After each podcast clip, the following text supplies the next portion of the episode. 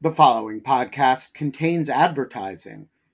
To access an ad-free version of the Lawfare podcast, become a material supporter of Lawfare at patreon.com slash lawfare.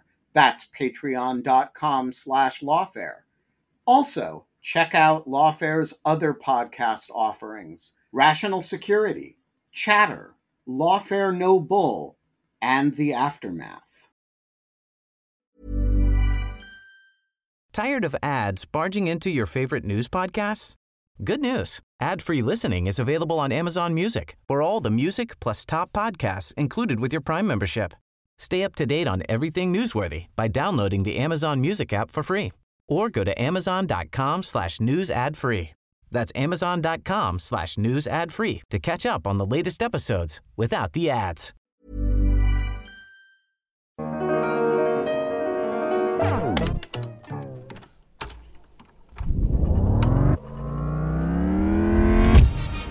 This is Lawfare intern Ajay Sarma with a podcast from the Lawfare archives for August 7th, 2021. This past week has seen a number of concerning developments in Afghanistan. Notably, Taliban fighters attacked the house of Afghanistan's defense minister and stormed the neighboring residence of a member of Afghanistan's parliament. On Friday, the Taliban seized Zaranj, the capital of Afghanistan's Nimruz province, in their first seizure of a provincial capital since the withdrawal of US and NATO troops. For today's episode from the archives, I went back to April 2015 when then Deputy Secretary of State and current Secretary of State Antony Blinken delivered a public address at Brookings. During his address and his conversation, moderated by former Brookings President and Distinguished Fellow Strobe Talbott, Blinken discusses the enduring strategic importance of Central Asia, the value of politically stable sovereign states in the region, and how commerce and interconnectedness between the states in the region can contribute to regional security. Coverage of the withdrawal of U.S. troops has focused on the militaristic aspects of U.S. engagement in Afghanistan, but this conversation with Blinken is a reminder of the importance of diplomacy and dialogue in resolving this decades long conflict. I'm Cody Poplin, and this is the Lawfare Podcast, April 18th, 2015. That was Deputy Secretary of State Antony Blinken you just heard. A few weeks ago at Brookings, Blinken gave a keynote address on the United States' interest in Central Asia. In his address, Mr. Blinken outlined the current priorities and future prospects for U.S. engagement in Central Asia. With the drawdown in Afghanistan on the horizon, Mr. Blinken makes clear that the United States is not relinquishing its interest in the region. He stresses that the security of the United States is enhanced by a more secure Central Asia, and a stable Central Asia is most likely if the nations there are sovereign, independent, connected with one another, and fully capable of defending their own borders. Senior fellow Fiona Hill introduced Blinken, while Brookings president Strobe Talbott moderated the conversation. It's the Lawfare podcast, episode number 119 Antony Blinken on Central Asia and the future of the Silk Road. Uh, ladies and gentlemen, uh, it's my great pleasure to uh, welcome all of you here today. I'm Fiona Hill, the Director of the Centre on the United States and Europe, and I'd like to extend a welcome on behalf of uh, the Brookings Foreign Policy Programme and also the Global Economy, Economy and Development Programme here at Brookings uh, for an address by our Deputy Secretary of State, Tony Blinken, who is going to be launching a new US strategy uh, for engagement with Central Asia. I think most of you um, are very familiar uh, with Tony Blinken. But nonetheless, I would like to lay out some of the contours of his very uh, distinguished uh, career in government. Uh, he has been uh, Deputy Secretary of State for the past several months, but also before that just served as the Assistant to the President and Deputy National Security Advisor. He's also been the National Security Advisor to the Vice President and for many years was the Democratic Staff Director of the US uh, um, Senate's Foreign Relations Committee. And that's just the most recent um, uh, iteration of Tony's uh, career in government, because he also served in the National Security Council during the Clinton administration from 1994 to 2001 in a variety of capacities, including as Senior Director for European Affairs. And he was also um, in the State Department in other capacities in the 1990s. He did begin his career, as most people in Washington seem to do, as a lawyer, but we've forgiven him for that. And he was also a reporter for the New Republic, with various stints writing for the New York Times and Foreign Affairs. And that um, provides a perfect segue into the format of today's um, event. because it will also feature a discussion with another former Deputy Secretary of State who began his career in journalism, none other than our Brookings President, Strobe Talbott. Now, Strobe and uh, Tony, their careers have intersected at various junctures. During the Clinton administration, they worked together in their uh, various capacities. But there's also a very interesting, and many of you in the audience are probably aware of it, substantive link to today's event. Because on July 1997, just down the road, not here at Brookings, but just down the road at SAIS, at what was then the newly inaugurated uh, Central Asia and Caucasus Institute at SAIS, Strobe gave his own address as Deputy Secretary, announcing a US strategy towards Central Asia, which was also at that point linked to the Caucasus region across the Caspian. It was quite a famous address, and many of you in the audience might remember it. It featured um, the title Farewell to Flashman, which I think Strobe will probably um, um, uh, basically enumerate for us uh, a bit later. Flashman was a famous character from one of those daring do British novels of the great game in Central Asia. But Strobe's point was that we were getting beyond uh, that great game and looking to a whole new future uh, for the region.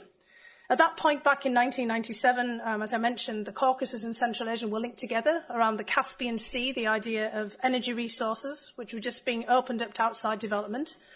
And there was a great deal of question about the future trajectory of all of these states and of their relations with Russia, given the fact that they were only five or six years into uh, their first decade of independence after the collapse of the Soviet Union.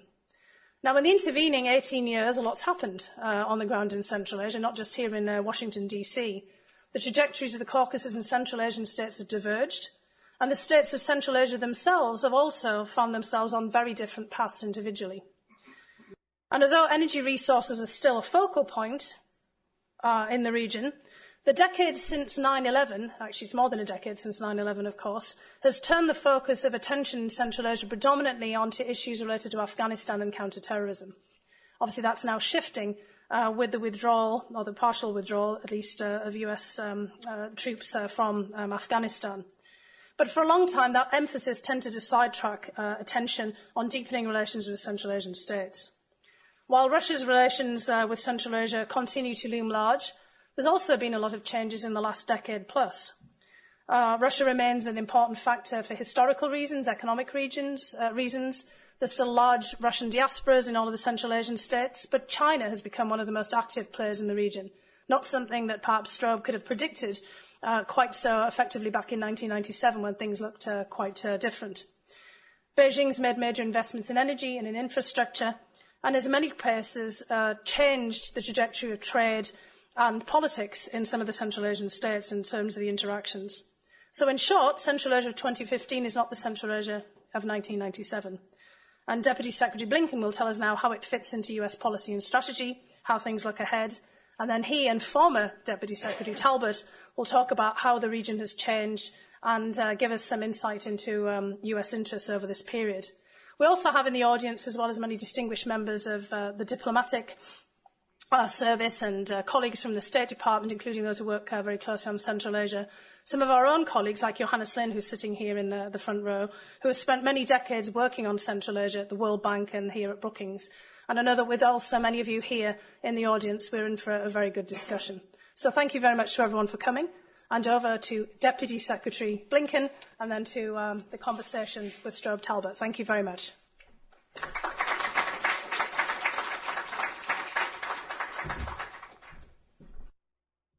Well, good afternoon. And Fiona, thank you very, very much for those very kind words of introduction. I think um, there are few people in Washington with a better feel for the sometimes Byzantine regional politics of Eurasia and Central Asia, not to mention the uh, sometimes Byzantine policy-making process here in Washington.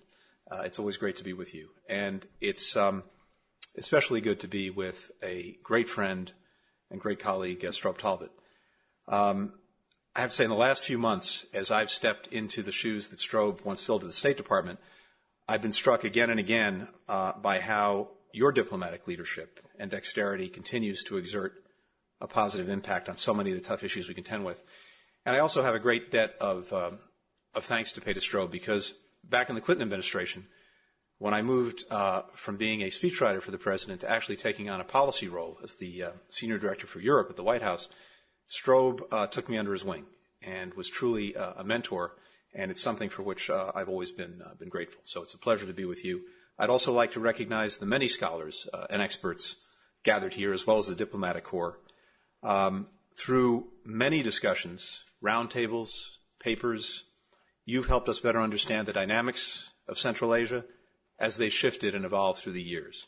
And let me also recognize our extraordinarily dynamic Assistant Secretary of State, Nisha Biswal, who's been leading uh, our efforts in this area.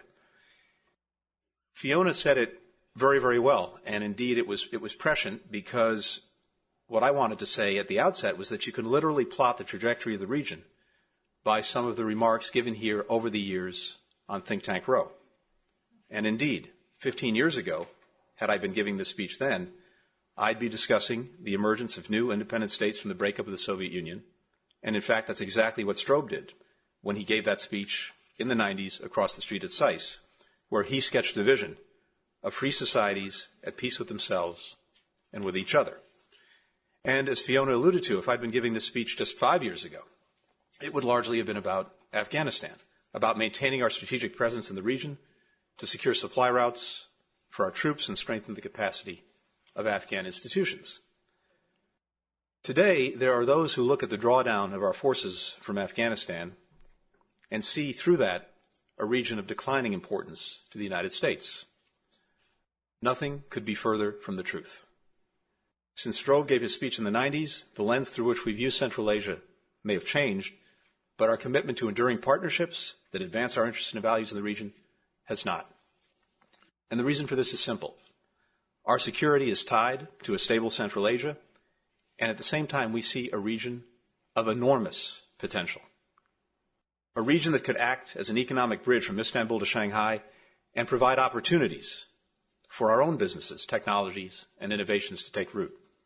A region that could offer goods and energy to the booming economies of South and East Asia. And a region that could serve as a stabilizing force for Afghanistan's transition and an indispensable partner in the fight against narco trafficking, terrorism, and extremism. To help unleash this dynamic potential, the United States stands committed to investing in the region's people and its political and economic stability. So what I want to do today is lay out a little bit of the vision for our policy in Central Asia that's founded on two distinct ideas. First, that our own security is enhanced by a more stable, secure Central Asia that contributes to global efforts to combat terrorism and violent extremism. And second, that stability can best be achieved if the nations of Central Asia are sovereign and independent countries, fully capable of securing their own borders, connected with each other and with the emerging economies of Asia, and benefiting from governments that are accountable to their citizens. The United States wants to broaden and deepen our bilateral relationships with each of the states of Central Asia. At the same time, we do not see these relationships in the region as exclusive or zero sum in any way. The nations of Central Asia need healthy, mutually beneficial relations with all of their neighbors. And it's their right as sovereign nations to develop those relations as they see fit, free from pressure or intimidation. It is their choice, not ours, not anyone else's. Our engagement is animated by the vision that at a time of unique challenge and opportunity alike, Central Asia can reassert its historic role as a vital hub of global commerce, ideas, and culture. It can seize on a model for growth and governance that actually delivers for its citizens and connects them to the dividends of progress. It's a model that countries from Latin America to South Asia have chosen, putting them squarely on the path to long term strength, stability, and prosperity. Just over 23 years ago, we were among the first to recognize the independence, the sovereignty, and the territorial integrity of Kazakhstan, Kyrgyzstan, Tajikistan, Turkmenistan, and Uzbekistan. And it is this commitment that still underpins our government to government and people to people engagement from Astana to Ashgabat. Today, we have three important objectives for our engagement with each of the Central Asian states strengthening partnerships to advance mutual security, forging closer economic ties, and advancing and advocating for improved governance and human rights. So let me spend a few minutes talking about each one of those pillars. First, with regard to strengthening our security partnerships. While each Central Asian country has its own distinctive history and will forge its own future, we know that they share a common concern for stability and regional security. Every year, Through high level bilateral consultations with each country, we address these concerns directly and, as need be, pointedly. Just last month, we signed a mutual legal assistance treaty with Kazakhstan, one of 70 that the United States has around the world, which provides a solid basis for expanding our law enforcement cooperation while protecting the rights of citizens in both countries. Kazakhstan has been and continues to be a leader in nonproliferation and global security. I remember very well, and Strobe knows this um, even better, um, one of the great uh, successes of the Clinton administration uh, with some of our European partners uh, was helping to uh, work with successor states of the former Soviet Union that inherited nuclear weapons. And Kazakhstan, along with Belarus and Ukraine, took the very brave and important step of relinquishing the weapons that it inherited when the Soviet Union uh, dissolved.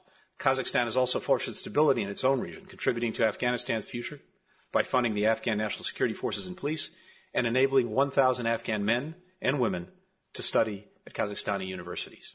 In Tajikistan, we are focusing on improving border security, strengthening the capacity of law enforcement, countering terrorism along the nation's long and porous border with Afghanistan.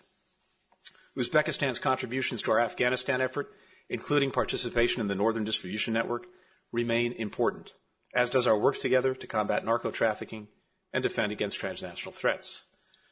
And we also remain grateful for the vital support Kyrgyzstan provided for the effort in Afghanistan. We respect the decision of our sovereign and independent partner to close the transit center. Our relationship has moved forward as we continue to work together to address shared security challenges.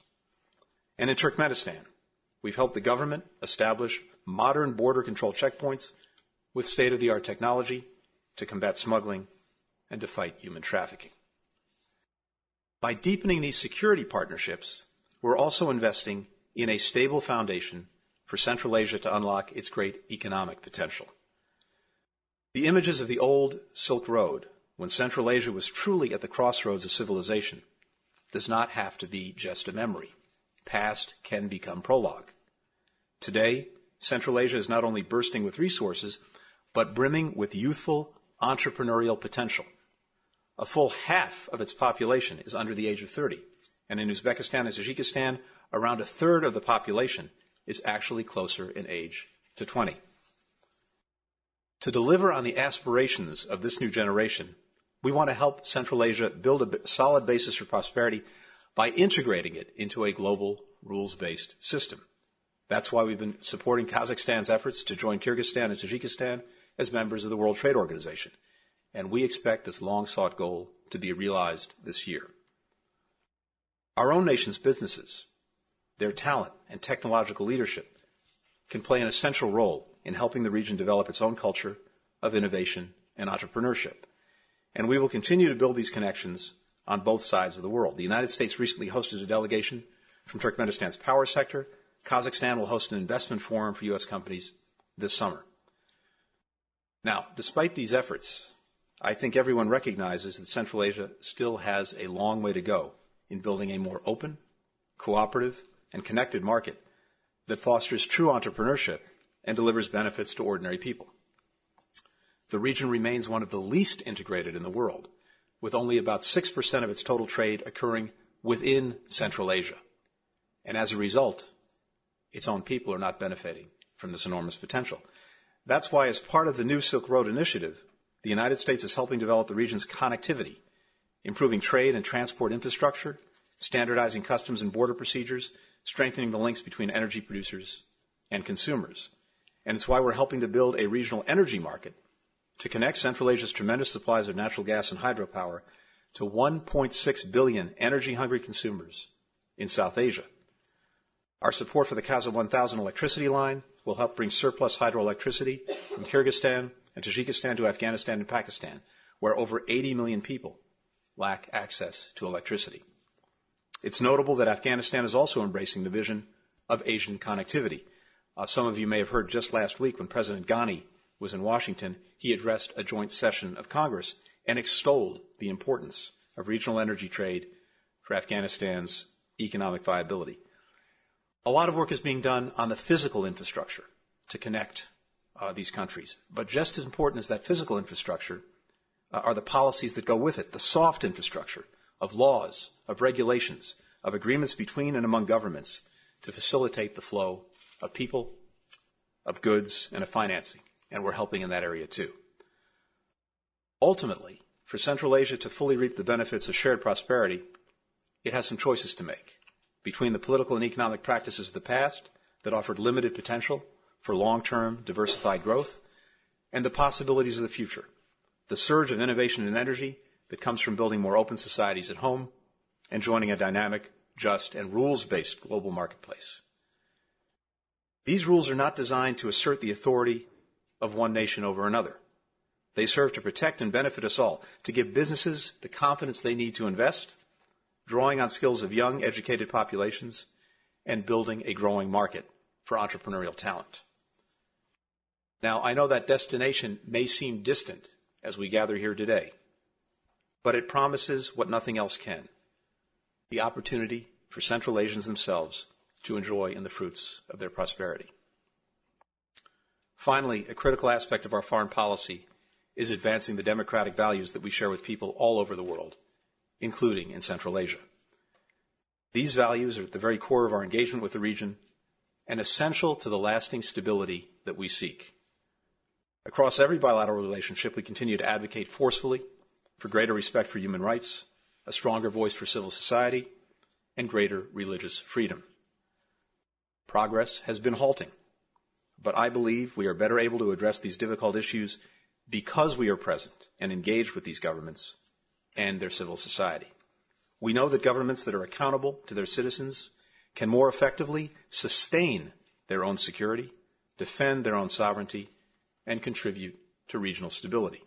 Upholding freedom of expression, the rule of law, and political pluralism gives citizens peaceful, legal outlets to raise their grievances and diminish the chance that they will be drawn to violent extremism. These same freedoms are also vital to building innovative societies. In the past, when we thought about the wealth of a nation and what constituted that wealth, we would talk about the physical size of a country, its abundance in natural resources, the strength of its military, uh, literally the size of its, of its population. And all of these things, of course, are still relevant today. But in the 21st century, the true wealth of a nation lies in its human resources and the potential of a country to maximize those resources, to let them be free, to let them be creative, to let them innovate. Those are the countries that we most want to engage with.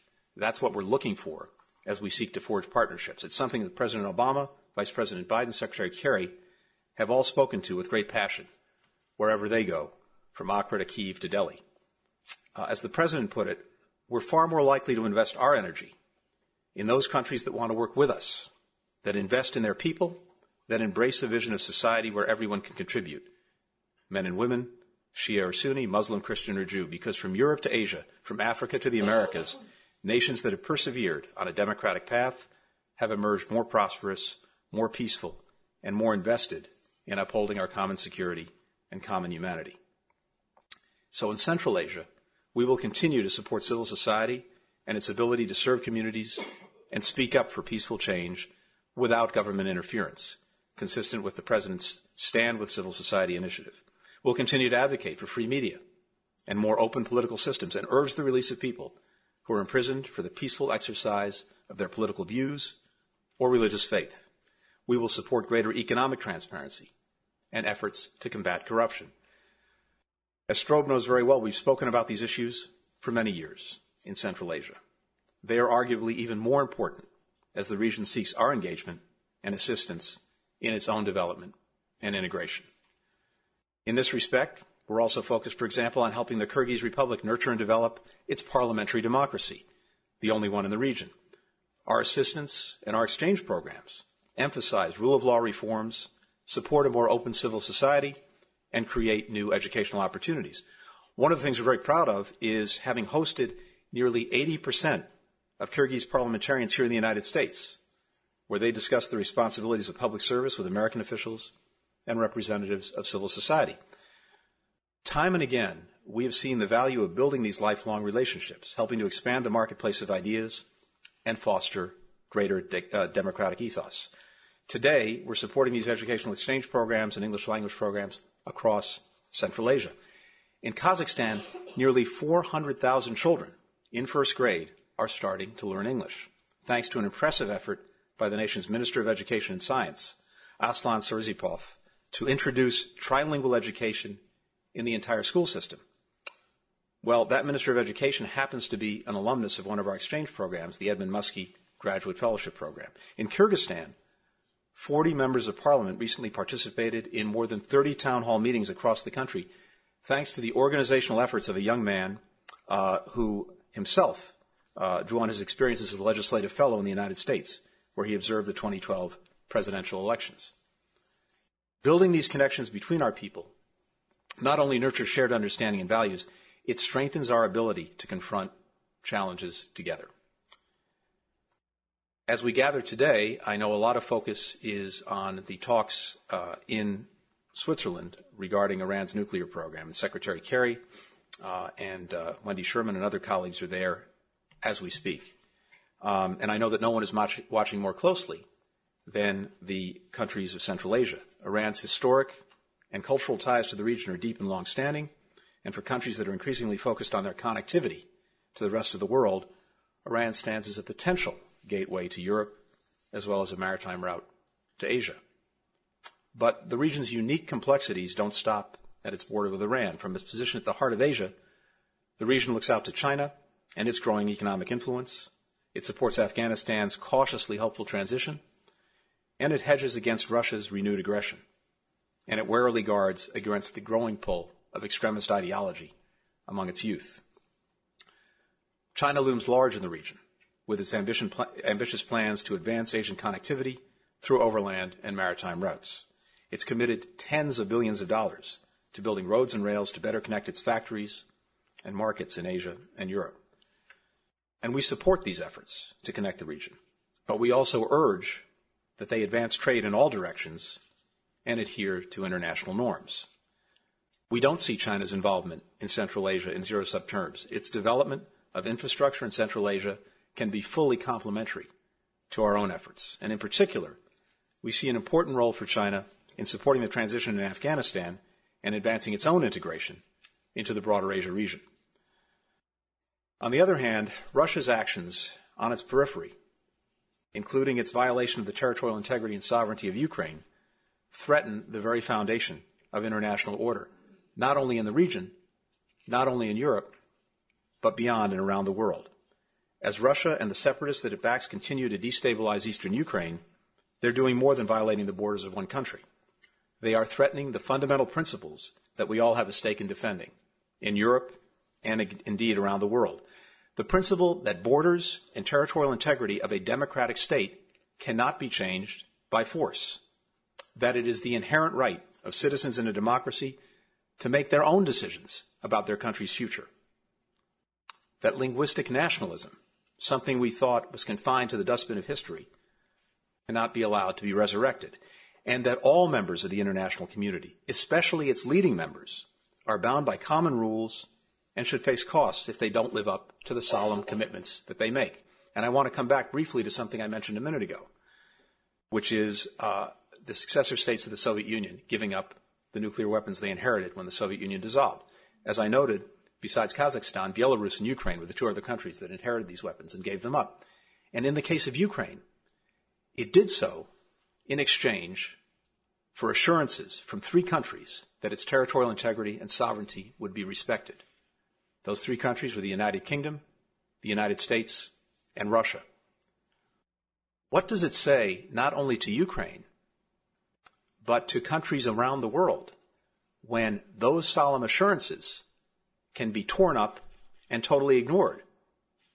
What does it say at this very moment when we are seeking to convince Iran to forego nuclear weapons in the future?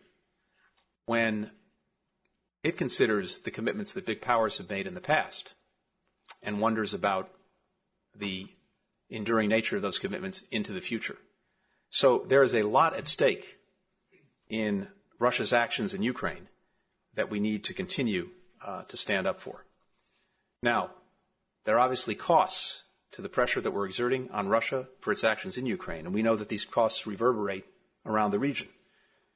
And while the nations of Central Asia understand the dangers posed by Russia better than most, they're also feeling the impact of Russia's economic weakness more than most. We understand that anxiety, and we're committed to leveraging our own economic tools to help Central Asia diversify their economies and interlink their markets. We do not ask any country to choose ties with the U.S. to the exclusion of anyone else.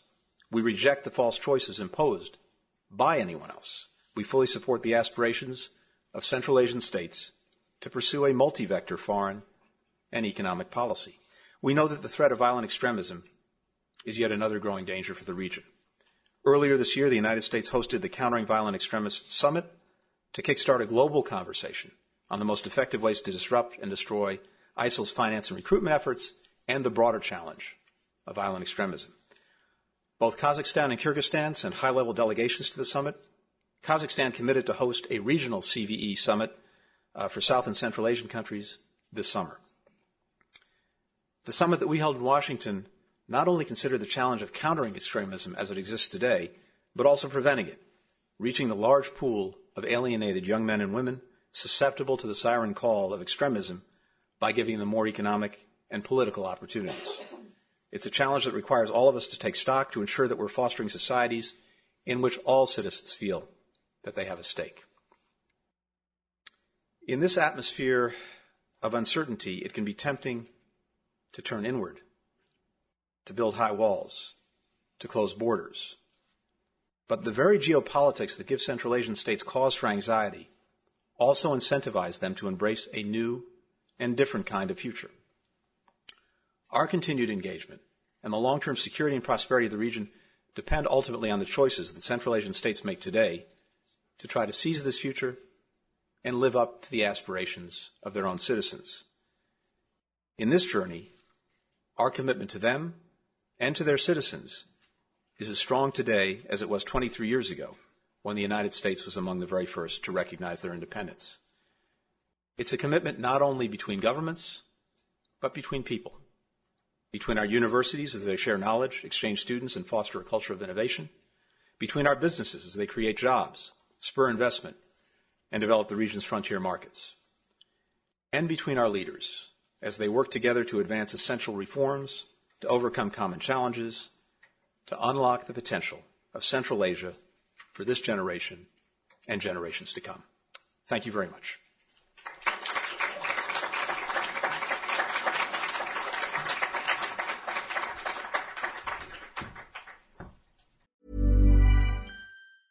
As a person with a very deep voice, I'm hired all the time for advertising campaigns. But a deep voice doesn't sell B2B, and advertising on the wrong platform doesn't sell B2B either. That's why, if you're a B2B marketer, you should use LinkedIn ads. LinkedIn has the targeting capabilities to help you reach the world's largest professional audience. That's right, over 70 million decision makers all in one place. All the big wigs, then medium wigs, also small wigs who are on the path to becoming big wigs. Okay, that's enough about wigs. LinkedIn ads allows you to focus on getting your B2B message to the right people. So, does that mean you should use ads on LinkedIn instead of hiring me, the man with the deepest voice in the world? Yes. Yes, it does. Get started today and see why LinkedIn is the place to be to be. We'll even give you a $100 credit on your next campaign. Go to linkedin.com slash results to claim your credit. That's linkedin.com slash results. Terms and conditions apply. Tired of ads barging into your favorite news podcasts? Good news. Ad-free listening is available on Amazon Music for all the music plus top podcasts included with your Prime membership. Stay up to date on everything newsworthy by downloading the Amazon Music app for free or go to amazon.com slash news ad free. That's amazon.com slash news ad free to catch up on the latest episodes without the ads. Could your political views make you the target of cybercrime, identity theft, stalking, or even violence? I used to think this was silly, and then weird things started happening to me. Someone defaced my car. It had lawfare license plates on it. Somebody delivered weird antique postcards of Guantanamo Bay to my house. You know, weird stuff. The volume of personal data online has tripled between 2019 and 2023, and angry individuals fueled by political polarization can access it all for up to 98% of American citizens. And I was one of them. Lots of people were using my name, my home address, uh, other information about me to try to intimidate me. And I want to say that has dramatically slowed down in recent months. And one of the reasons is Delete Me. As I have said before, there are products here that I read the ads because, you know, that's my job. And there are products here that I read the ads because I really use them and really like them. And Delete Me is one of the lawfare advertisers that I am most enthusiastic about. And here's why. Uh, it finds and removes personal information I don't want online, and it makes sure it stays off. It's a subscription service that removes your personal information from all of the largest search databases on the web, and in the process, it helps prevent potential identity theft, doxing, and phishing scams. And here's the important point it doesn't just do it once because the information will get back into the systems. It does it and then it does it again. So the first time I got one of these reports, and they send regular reports. Uh, at Delete Me, you know, there were a whole bunch of systems that I'd come off of. But then each time I get one now, there's still one or two or three that I'm back on the system and Delete Me has once again deleted me. So sign up and provide Delete Me with exactly what information you want deleted, and their experts will take it from there. And as I say, they send regular personalized privacy reports showing what info they have found, where they found it, and what they removed. It's always working for you constantly monitoring and removing the personal information you don't want on the internet. When you sign up, they immediately go to work scrubbing all your personal information from data broker platforms. Your personal profile is no longer theirs to sell. So take control of your data and keep your private life private by signing up for Delete Me now at a special discount for Lawfare listeners. Today, get 20% off your Delete Me plan when you go to joindeleteme.com slash lawfare20 and use the promo code lawfare20 at checkout. The only way to get 20% off is to go to joindeleteme.com slash lawfare20 and enter code lawfare20 at checkout.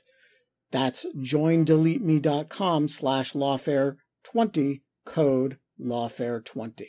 This show is sponsored by BetterHelp. If I could offer you an extra hour a day in your life, what would you do with it?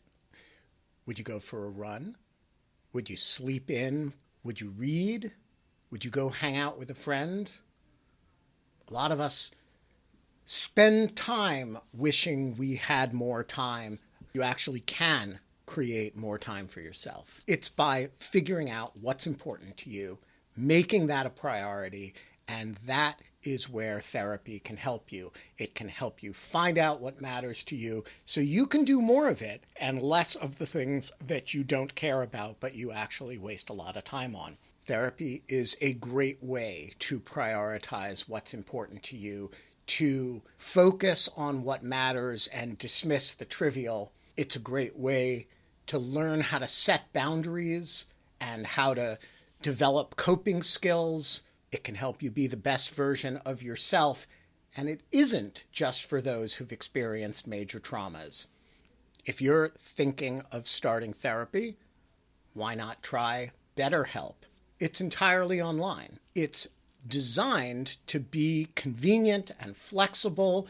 You can make it work with your schedule all you do is you fill out a brief questionnaire and you get matched with a licensed therapist, and you can switch therapists at any time for no additional charge. Learn to make time for what makes you happy with BetterHelp. Visit betterhelp.com slash lawfare today to get 10% off your first month. That's betterhelp, H-E-L-P, dot com slash lawfare.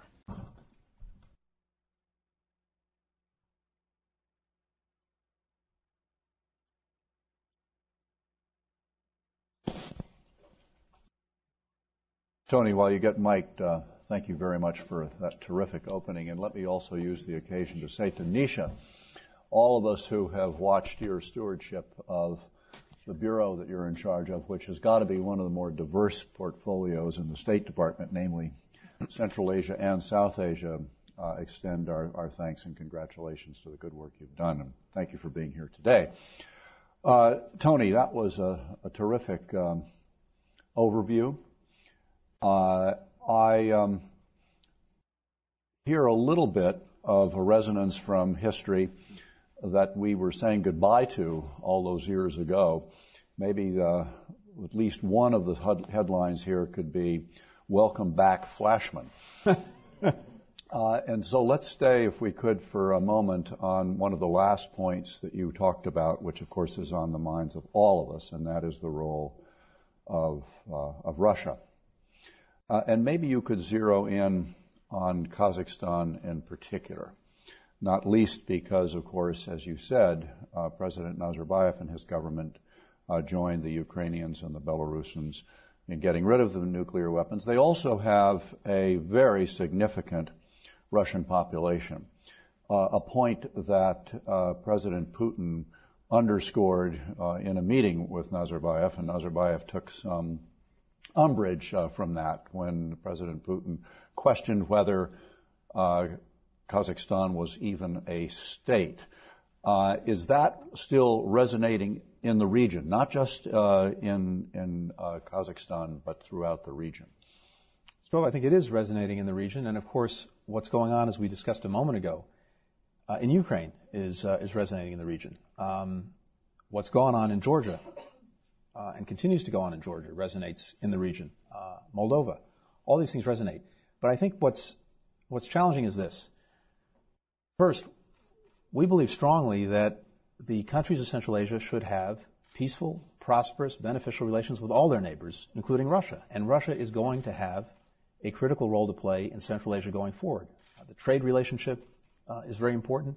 Um, remittances uh, have been quite significant. And of course, the downturn in the Russian economy uh, poses a real challenge for the uh, many Central Asians who are there and we're sending money back home.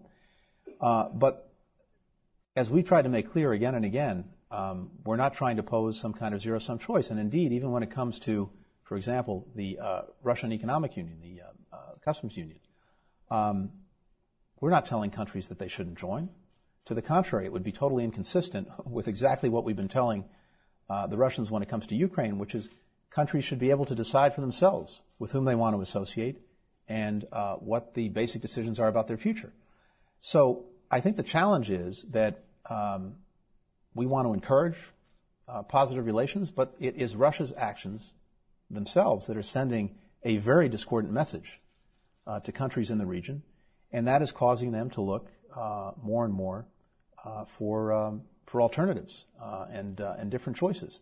I think maximizing those choices, maximizing those opportunities is a good thing. We hope we get to the point uh, where Russia uh, changes its approach uh, and provides uh, the benefits uh, that come with long and, uh, in many ways, strong relations, especially in the trade area.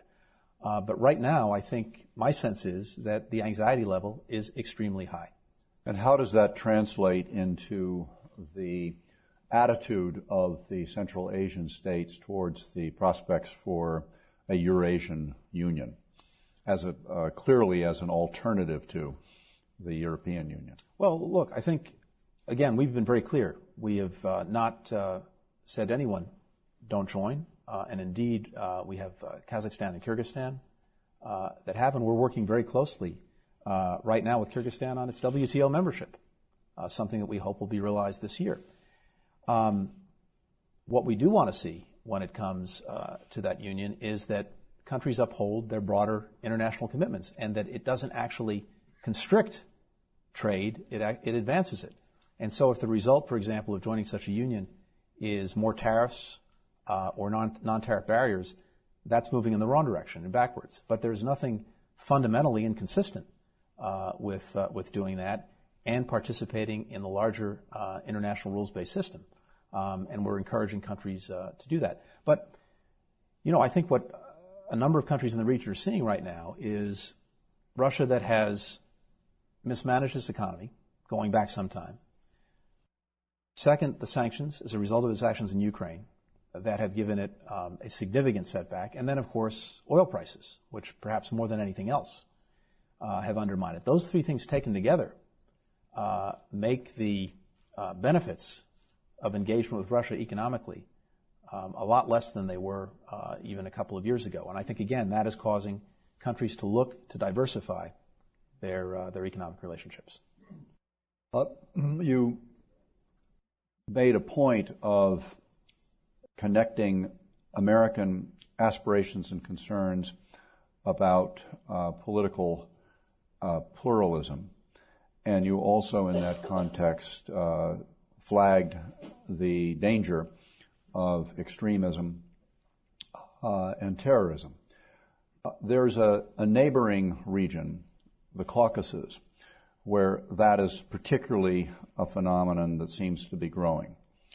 Uh, I would I would say in parenthesis, not least perhaps uh, because of the Russian policy of emphasizing ethnic Russian nationalism, which doesn't play very well in those parts of the Russian Federation, or for that matter, in the former Soviet Union, which are historically not Slavic, uh, and indeed are at least culturally Islamic in much of their legacy. Do you hear, uh, and do your colleagues uh, in our posts, uh, diplomatic posts in the region, hear much concern about the rise of Islamic uh, extremism in uh, the Caucasus, bleeding over into other parts of the former Soviet space. Yes, no, that's a uh, that's a real concern. It's something that we hear uh, more and more.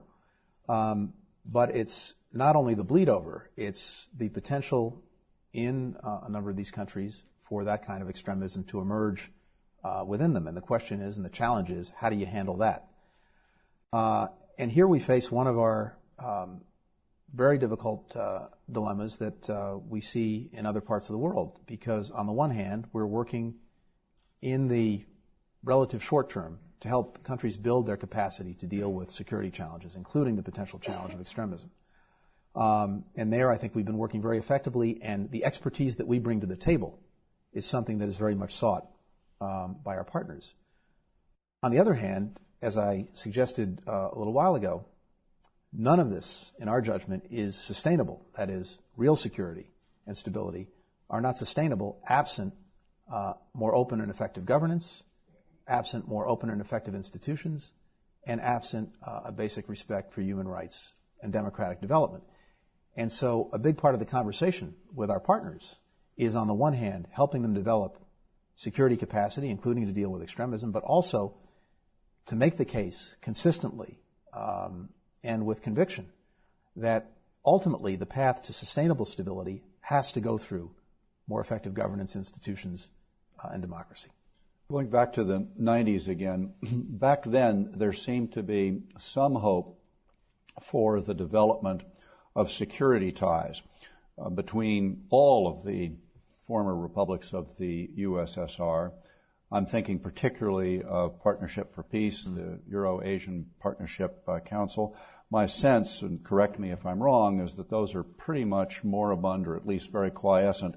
Can you imagine uh, that there might be uh, a resurgence of interest in that kind of security cooperation? Well, I mean, first, I, I would say that um, certain aspects of that are actually alive and well, including various aspects of the Partnership for Peace, and we've seen the engagement of partner countries, for example, uh, in Afghanistan, that's been uh, extremely uh, effective. Some are formally in the partnership, others on the outside of it. But if you look, for example, at the contributions of a country like Georgia to what we've done in Afghanistan, it's quite extraordinary on a per capita basis. Uh, truly uh, amazing. Um, my own sense is that the big motivating factor right now is the potential for greater economic uh, connectivity and interconnectivity. And the potential there is extraordinary. But I also agree, at least with what I think was the implication of your question, that given the incredibly and increasingly uncertain environment, there may be more and more of a driver for these kind of security partnerships to take some uh, some greater life and energy, and that's uh, certainly something that we're looking at. But I think ultimately, the more we're able to connect uh, these countries, the more they're able to benefit from shared prosperity, uh, the greater the foundation for stability we'll have going forward. I'm going to go to the uh, audience here in a minute, starting with Johannes, if that's all right. But I do want to ask about one other fairly major regional player, and that's China. Uh, would you say a little bit uh, on that? Uh, and insofar as maybe not a great game, but a new game is underway, is China a major player in that? China's very much a major player, and as um, I tried to suggest, we think that this is largely complementary to what we're trying to do. And indeed, we're looking at ways to more effectively coordinate with the Chinese. The investments that they're making in the physical infrastructure that ultimately can connect these countries are extraordinary and usually beneficial. Um, beneficial to people in these countries in terms of giving them opportunity, uh, potentially beneficial to our own businesses uh, that are trying to work there. Um, and there is no zero sum choice here. Um, these things can work together our own engagement, China's engagement. But I would say this um, the engagement and the investment are very important, but how they're done uh, is also important. And so I think uh, countries will ask questions um, about the, uh, the engagement and the investment. Uh, whose workers are being used uh, to advance it? What kind of standards uh, are being upheld when it comes to the rights of workers, when it comes to the environment? Um, what about the quality of the projects? All of these things are also critical. And I think there are, in effect, market forces that uh, are driving the, uh, the Chinese, hopefully, to raise their own game when it comes to that. The more they do that, I think the more we're able to work together in a complementary fashion uh, to advance what we think would be in the interests of Central Asia, but also in our own interest and China's interests. But there is no doubt that they are a big and growing bigger player. Would you say, and this may sound like a leading question, but I know as a good lawyer you won't be led. Does the fear and concern in Central Asia about Russia play to China's advantage as it does perhaps uh, to some degree to our own advantage? Short answer is yes. Uh, but again, I think the, the incentive for most of the countries in the region um, is to look for various outlets, uh, various points of contact. Um, it's us. It is Russia because, again, of a lot of uh, history and strong trading relationships. It is China because of its extraordinary uh, investments and the potential there. And depending on Iran's evolution uh, over the next years uh, or more, uh, it could be Iran as well as a gateway uh, to Europe, as a gateway to India. so if I'm sitting in any of the capitals in Central Asia, I'm looking at all of these possibilities. Now, I personally think that the United States uh, can bring to the table uh, things that some of these other countries can't. Even if we're further away, uh, we bring a certain way of doing business, certain values, certain standards that I think are even more beneficial to people. But it is not a zero sum choice. And the more we can get other countries uh, to raise their own game and raise their own standards as they engage with Central Asia, the better off people in the region will be, and the better off we'll be. Which brings to mind one other country, and then we will go to uh, Johannes. Uh, I remember Turgut Özal at the time that the USSR was disintegrating, uh, making no secret of a Turkish dream, uh, given the Turkic influences uh, in the region that we're talking about. What is, how is Turkey seen today, particularly given some of the tumult that's going on there? Um, it, it's a good question, and frankly, one that I'm, I'm almost more comfortable um, asking of our partners um, in the region. I don't want to uh, necessarily um, suggest how they're seeing uh, Turkey. I think you're right uh, about Turkey's interest and ambition. Uh, it's also true that uh, the Turks have a tremendous amount on their hands in their immediate environments right now, um, and that's and that's challenging. But the bottom line, at least from our perspective, again, is uh, this is not about creating false choices or imposing choices uh, on our partners in Central Asia. One of the differences that we bring to the table is a profound and strong belief that our partners have a right to make their own decisions and make their own choices about the future. And if that involves us, so much the better. Uh, but if it involves other countries in the region, that is their decision. Johannes. Thank you very much. Johannes Linn from Brookings. Uh, I thank you for this presentation. I think it's a very timely uh, initiative to articulate the interests and the strategy of the U.S. in the region, not least because as you go around the region, you hear a lot of questions asked. So what are the interests of the U.S. and how will the engagement be shaped in future? Now, you talked, I think, very eloquently about the interests. To me, the question looking ahead is, so how will the engagement change? Looking back, uh, in relative terms, I think relative to the engagement of the U.S. elsewhere in the world, and relative to the engagement of other major partners of the region, China and Russia in particular, I think it's fair to say the engagement of the U.S. in the region in the past has been relatively modest. So looking ahead, how is the engagement going to change, and how are you going to uh, translate and leverage modest, likely continued modest engagement relative to these other uh, engagements into an effective impact on the ground in terms of the interests and the objectives you have set, which I, from my perspective, actually are very valid? I think it's an, ex- it's an excellent question, um, and I think a few things suggest themselves. One is that, uh, as we all know, uh, 90% of life is showing up. And so the consistent and hopefully high level engagement that we have makes a difference, certainly on an official level. And I think we actually have to do even more than that. Now, uh, the Assistant Secretary has been a regular uh, visitor and uh, very deeply engaged, as have a lot of officials across the board. But it's something that we're looking at um, over the next couple of years to elevate even uh, even that game. We have, as you know, uh, a lot of very regular structured dialogues on a whole host of issues that are going forward and are really doing the uh, day in, day out, month in, month out business of building these relationships. And then what's really important, at least to me, is um, that even as we have these critical government to government relations, and even as hopefully we do even better in building that engagement and being there, that the other aspects of our connectivity and engagement uh, are what really are going to sustain and build uh, these relationships.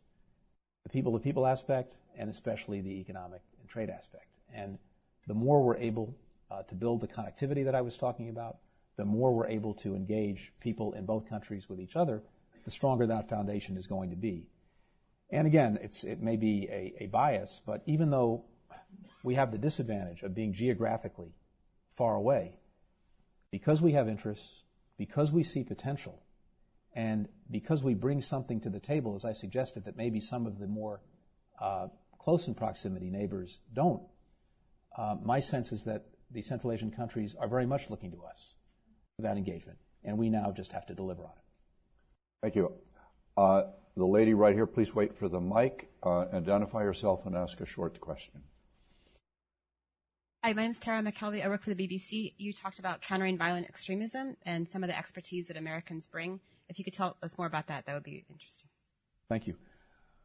Well, let me say this. Um, it's not just the expertise that uh, that we bring. It's hopefully the expertise that many, many members of the international community bring. One of the most interesting aspects of the summit meeting that we held about a month ago, a little over a month ago, here in Washington, was that we brought not only countries, not only governments, uh, but also NGOs, technologists, academics to the table from around the world. And what we found is that different aspects of the problem have often been tackled somewhere, someplace, by someone in a relatively effective way. And it's actually sharing that information uh, and bringing it uh, to scale that makes the, the big difference. For example, one of the big problems um, in terms of fostering um, radicalism and uh, extremism uh, is radicalization in prisons. Uh, for two of the three attackers in the Charlie Hebdo attack in Paris had been petty criminals who went to jail and were radicalized in jail. Some countries um, have actually had great experience with this and have developed very interesting programs uh, to deal with it. So it's sharing that knowledge and expertise that's critical. And that's one of the things as a convening authority, in a sense, that we can bring to the table. And the fact that Kyrgyzstan and Kazakhstan were active participants in the summit hopefully will make a difference to them. But, you know, there's a very long discussion one could have about what are the motivating factors that cause uh, people to turn to extremism. Um, what do you do about that?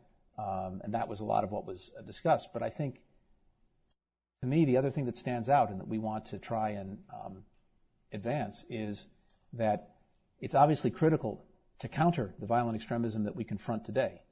And sometimes that means, when it comes to people who are beyond the reach of reason, uh, using military and counterterrorism means to deal with it. But preventing it in the first place is obviously uh, even more beneficial. And there, I come back to what I talked about earlier. Um, ultimately, countries have an obligation, if they really want to prevent it, uh, to try to build more open societies. Because the more closed off you are, uh, the more people can't find outlets for their frustrations and their fears that are productive outlets. Um, you can almost guarantee that they'll uh, find negative outlets for that, and ultimately that undermines the stability that you seek. So I think carrying that message and working in a productive way uh, with countries to help develop those outlets is one of the most important things we can bring to the table. Lady there.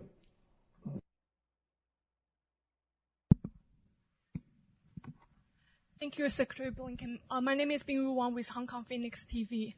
Um, could you please talk about the U.S. stance on one of the very important Chinese initiative to engage Central Asia, which is One Belt, One Road. Um, it is also complementary to um, the new Silk Road um, strategy you talked about, and also today is the deadline of the AIIB. Are you surprised to see 47 members to join AIIB, and are you embarrassed? Thank you. yeah, thank you for that question, maybe except for the last couple of words. Uh, so two things. Again, just to come back to the basic proposition, um, I strongly believe that many of the efforts that China is making, uh, including through its engagement and its very significant investment, are very complementary with what we're trying to do and will be very beneficial to people uh, in the region. But this does tie in, uh, in a sense, nicely to the Infrastructure Investment Bank. Our concern uh, with the bank is this: we're we don't oppose it. To the contrary, uh, the more investment you can bring in infrastructure um, in the region, in Asia, more broadly, uh, we think the better. It's desperately needed. It's a foundation uh, for economic progress. But as I suggested earlier, how it happens is vitally uh, important. And so the concerns that we've had about the Infrastructure Investment Bank really go to um, its own standards. What are the governance rules of the bank? What role does the board of directors play? What are the standards that it would advance in terms of uh, worker rights, environmental protections, intellectual property, uh, capital requirements, things of that nature? We've spent 70 years building international institutions to support uh, financing and developing around the world. And in doing that, we have tried uh, throughout to raise the, the standards of these institutions in a way that benefits the people that they're working with. What we don't want to see happen is um, some kind of race to the bottom where the standards are diluted. Um, and that's been our only, our only concern. So uh, my sense is that the, uh, and indeed, it's not just our concern. Even the countries that have decided to join have been very clear about their own concerns. And indeed, I think one of the reasons that a number of countries have joined is the hope that they can uh, help shape uh, that governance and those standards. Um, so if uh, those standards are at the same level and maybe even greater than the standards that have already been established in other international institutions, that's a very good thing. Um, if they're not, then unfortunately, I think uh, the institution could actually undermine the very goals it's seeking to achieve. By the way, the, the Prime Minister of Sweden uh, here this morning made very much the same cautionary point. Mm. yes, the lady right here. And then we'll come to you, sir. Secretary. My name is Jean Nguyen with Voice of Vietnamese Americans. I learned that Central Asia is very much similar to Southeast Asia, and thank you for a very comprehensive program you put forth, including human rights and everything. And I know that last week on the 19th, you met with the Vietnamese um, Minister of the Public Security, General Trần Đại Quang, and I would like to ask, essentially, we coming to the 20 uh, 20th years of the normalized relationship, and you've seen a lot of uh, positive achievements between the two countries. So, is there a um, lesson, positive lessons that we can learn and apply to um, Central Asia? And is there a negative lesson that we can also learn and apply and avoid? And are you proud? Thank you. Um, I have to say, one of the great success stories, I think, of recent years has been the deeper and deeper relationship that the United States and Vietnam uh, have developed.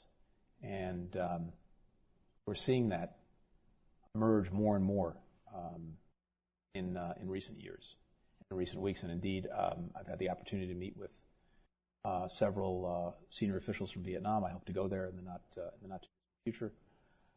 Uh, and I think it's, it's motivated by a number of things. Um, First and foremost, I think it's motivated by an increasingly um, open view uh, among the Vietnamese leadership of what the best future for the country is uh, in terms of uh, its own progress, in terms of its own standards, in terms of its own integration uh, with the region. And that's been very important um, and something that, uh, that we're very, uh, very pleased with. Um, second, I have to tell you, it's also motivated um, by some of China's actions in the region. And we talked a little bit about uh, uh, about Russia before. We've talked about the tremendously positive role China um, can and indeed in many ways is playing, uh, particularly through its investment uh, in infrastructure uh, and industry. Uh, but there's also nervousness in the region as well about some of China's actions in the South China Seas and other areas, um, and that is actually causing countries to look to us as a potential foundation of, uh, of stability. Um, I, this digresses a little bit, but it still goes to the point. Uh, I was in China about oh two months ago, almost two months ago. Actually, the first trip I took in in in this new in this new job, and we had very interesting conversations. And one of the great uh, things that's happened uh, in recent years is we are constantly expanding our base of cooperation with China and working together in more and more areas. Just last year, obviously, the leadership that the United States and China showed on climate change hopefully will have a real impact on other countries as we head to the uh, Paris uh, negotiations at the end of the year. Uh, the work that China, that China did on Ebola was very, very significant. And uh, even in our military to military relationship, we've seen great progress in building confidence. Um, but some of the actions that China takes uh, in its own area, in its own uh, region, uh, are causing other countries to uh, raise uh, real questions and have real concerns. And so, in some of the conversations that we had, um, one of the things I suggested to um, our Chinese partners and friends is that, you know, even though our systems and countries are obviously very different and very different histories, very different stages of development, in some ways, China today is a little bit like where the United States was after World War II. And then we were emerging as a great power. And our leaders had to decide how we would use that power. And what they decided was to write rules, develop norms, and build institutions that in many ways constrained our power, but that gave other countries a voice and a vote and a sense that they too uh, could decide uh, the future. And that disincentivized those countries from getting together to check our power. And it has benefited us tremendously in the 50, 60, 70 years since. And it's something I suggested that our Chinese friends might uh, find a useful historical analogy. We give the last question to Rich Kauzlarich, um, a stalwart of the Foreign Service and, a, as you know, a, a former ambassador to Baku. to Deputy Secretary, uh, excellent remarks. I'd like to come to the promotion of democratic values issue. Um, over the last two decades, we've developed a series of programs and tools for our ambassadors and embassies to use to promote civil society, uh, democratic elections, freedom of expression. And yet, in a lot of these societies now, we're facing an environment where civil society is being shut down. The leaders that we trained are, are arrested.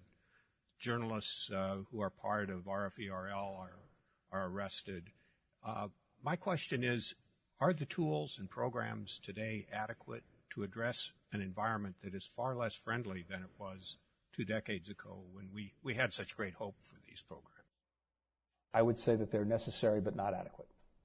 Um, and that we, are, we, we constantly have to reevaluate whether uh, there are better and more effective ways uh, of advancing uh, that mission for exactly uh, the reasons that uh, you cite.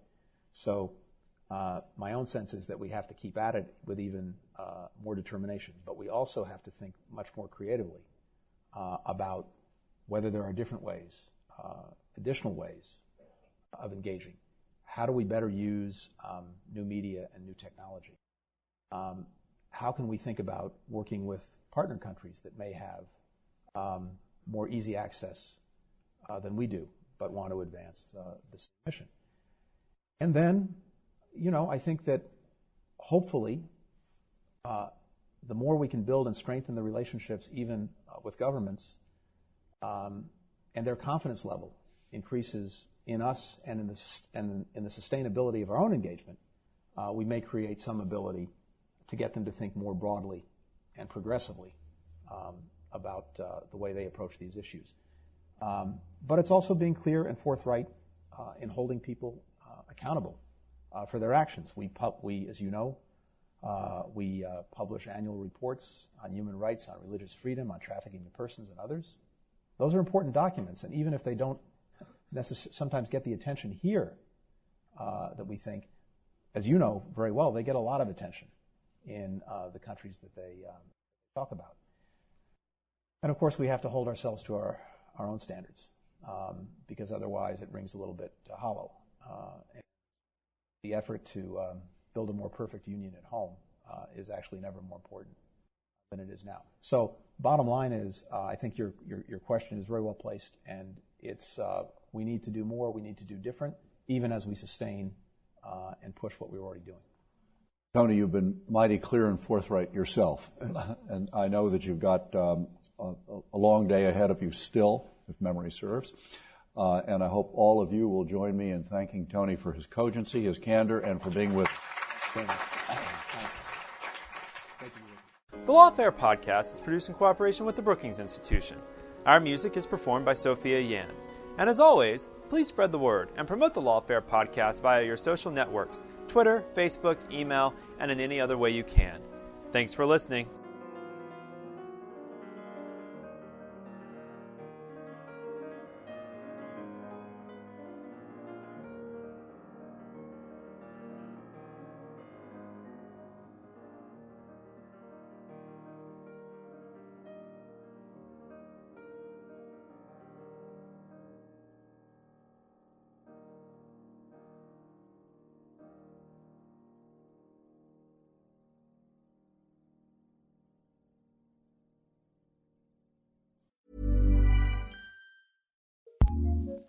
What's new in podcasting? Here's what we love, courtesy of ACAST recommends.